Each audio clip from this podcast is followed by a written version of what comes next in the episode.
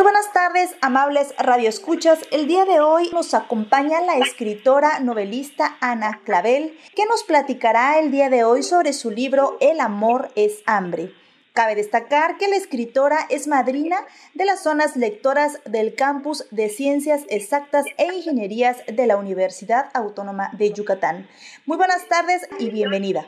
Hola, un gusto acompañarlos. Platíquenos acerca de este libro El amor es hambre. Pues es una novela que particularmente desarrolla una recreación, digámoslo así, de el cuento de Caperucita y el Lobo, una versión para adultos que desarrolla pues varios de los tópicos ¿no? que se presentan en el cuento original. Lo que hice fue desarrollar algunos elementos como el gusto por la preparación de alimentos, por la comida de parte del personaje central de la protagonista de Artemisa porque pues quise relacionar justo el, el mundo de la comida particularmente por el hecho de que, bueno, en el cuento de Caperucita Roja la función de, de la comida es muy importante, ¿no? Tanto, tanto que el lobo, pues en una de las versiones se come a Caperucita después de haberse comido a la abuela, ¿no? Y bueno, todo esto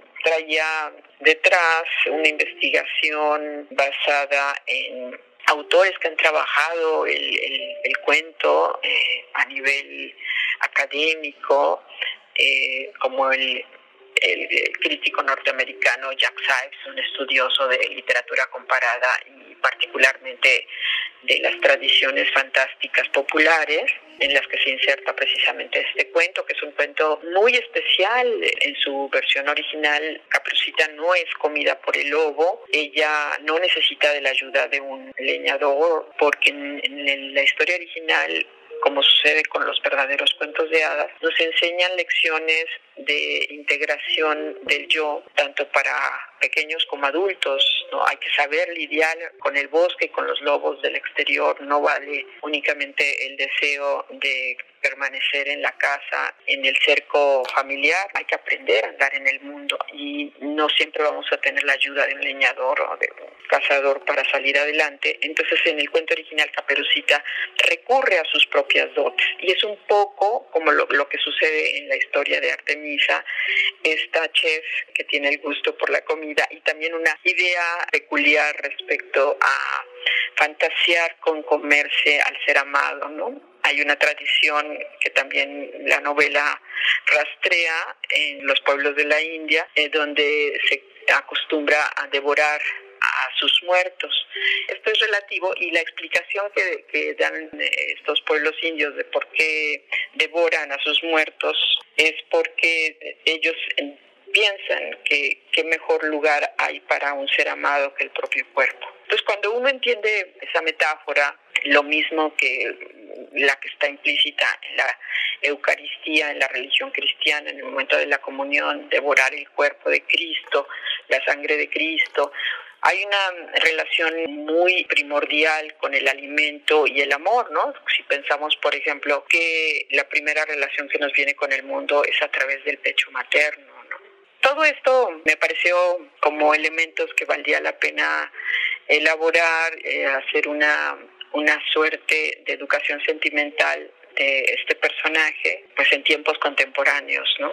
Y, de eso trata muchas veces la literatura, de, de explorar eh, historias que de pronto puedan profundizar, sacar a la luz laberintos, claroscuros, pulsiones que están allí soterradas, ocultas, y que, pues como en un cuento de Caperucita, ¿no? ¿Cuánto no se saca de esa historia esencial? ¿Qué respuesta ha tenido este libro? Ha sido, bueno, muy comentado, es, como suele pasarme con otras historias que he trabajado, suele ser transgresor, con, con todo el, el esta uh, presencia de lo corporal, de la sensualidad, de toda esta manera en que el personaje de Artemisa se apropia de su deseo y se eh, aposenta ¿no? en, su propia, en sus propias decisiones, en cómo aborda el mundo. En realidad no me lo planteé como un personaje poderoso, eh, como ahora han marcado los tiempos más recientes en la búsqueda de una reivindicación de género, sino que me parecía como muy legítimo regresar la historia de este cuento original a sus poderes, a sus potencias iniciales, ¿no? En las que Caperucita, lejos de dejarse engañar por el lobo, recurría a sus propios retas para salir adelante es un personaje poderoso y de pronto, pues sin habérmelo propuesto con una bandera de género, es sin duda la muestra de que también hay personajes femeninos que se vuelven una manifestación de la voluntad y del deseo propios como una manera de afianzarse en el mundo. Claro, pues el día de hoy está con nosotros platicando la escritora novelista Ana Clavel sobre su libro El amor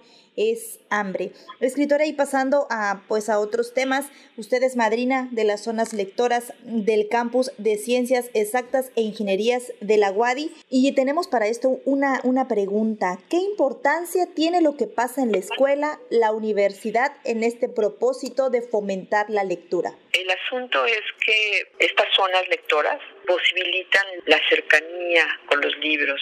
Ahora sí que el amor por los libros no es idílico, no surge así nada más porque allá en Alejandría hay una hermosa biblioteca o la, o la hubo o la biblioteca, una biblioteca en China que parece eh, un mundo de ficción, eh, casi como una ciudad del futuro, ¿no?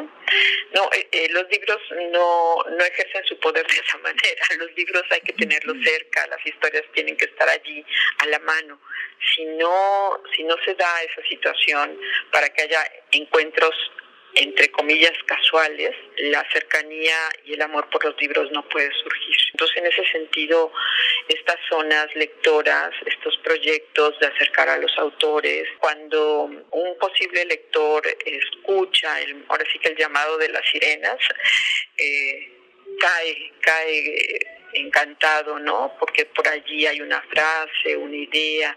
Como a final de cuentas siempre como personas en desarrollo, como seres humanos, aunque seamos adolescentes o seamos adultos, siempre estamos aprendiendo.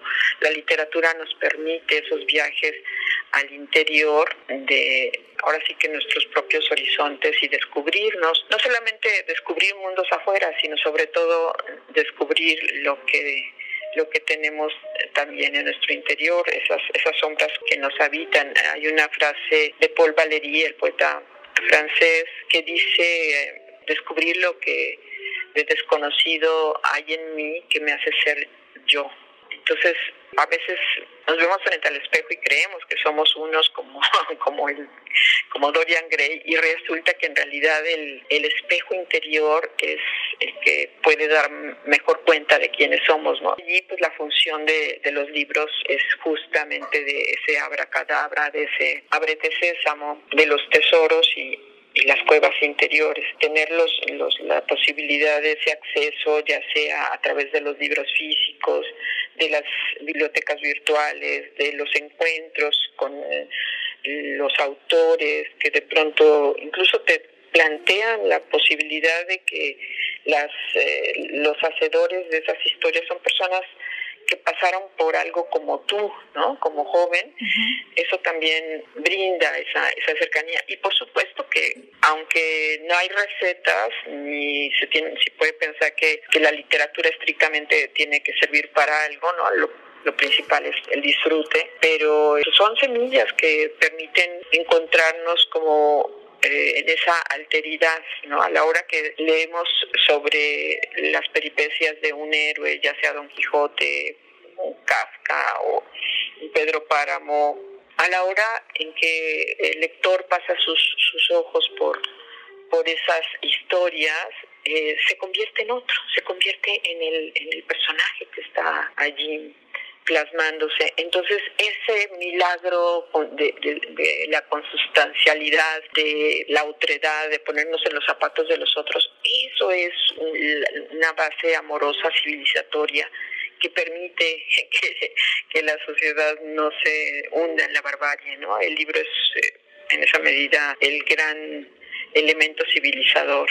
Por eso no sobra decir que estamos en medio de, tanto caos, porque, porque no hay ese, ese, ah, ese paso a civilizatorio que se da a través de la lectura, ¿no? Se lee poco y, en esa medida pues se experimenta eh, la interioridad también de manera limitada. ¿Qué tipo de estrategias o acciones podrían realizarse desde las universidades para generar cercanía con la lectura?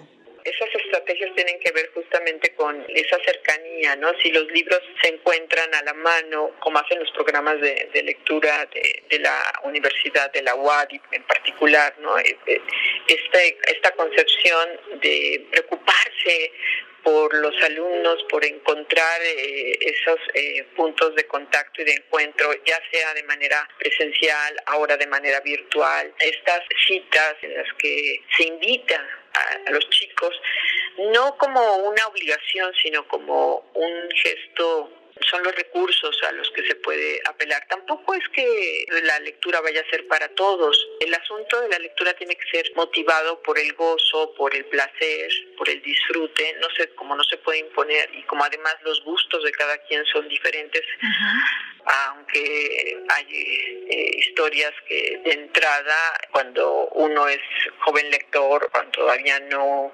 ha experimentado el paso, de lo que son los tesoros de, los libros. Cuando fui muy joven, las historias de aventuras, de Julio Verne, de Salgari, ¿no? Todos estos clásicos juveniles fueron importantes porque esa manera además de, verlos actualizados en las versiones que, que de pronto circulan para jóvenes, y bueno, no se diga ahora con los proyectos del Fondo de Cultura Económica, de las librerías que se que se dedican al trabajo de, autores eh, marcadamente contexto juvenil, ¿no? Entonces, pues por allí eh, se van dando todos estos encuentros, pero no puede ser una, no pueden ser estrategias más que de invitación, de ese contacto cercano que se puede reforzar con ciertos eh, con ciertas actividades, como pueden ser justamente el atractivo de que un autor converse con, con los eh, lectores, ¿no? A propósito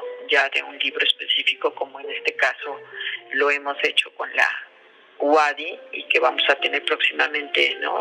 Un conversatorio con, con, los muchachos eh, el 28 de abril.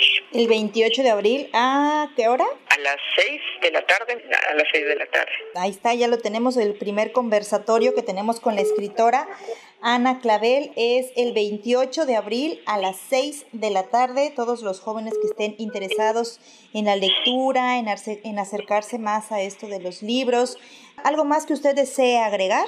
Pues esta invitación que acabas de hacer y pues efectivamente el amor es hambre y a veces es hambre justamente de libros, ¿no? Justo de las experiencias que nos pueden brindar los textos escritos. Nos vemos entonces pronto.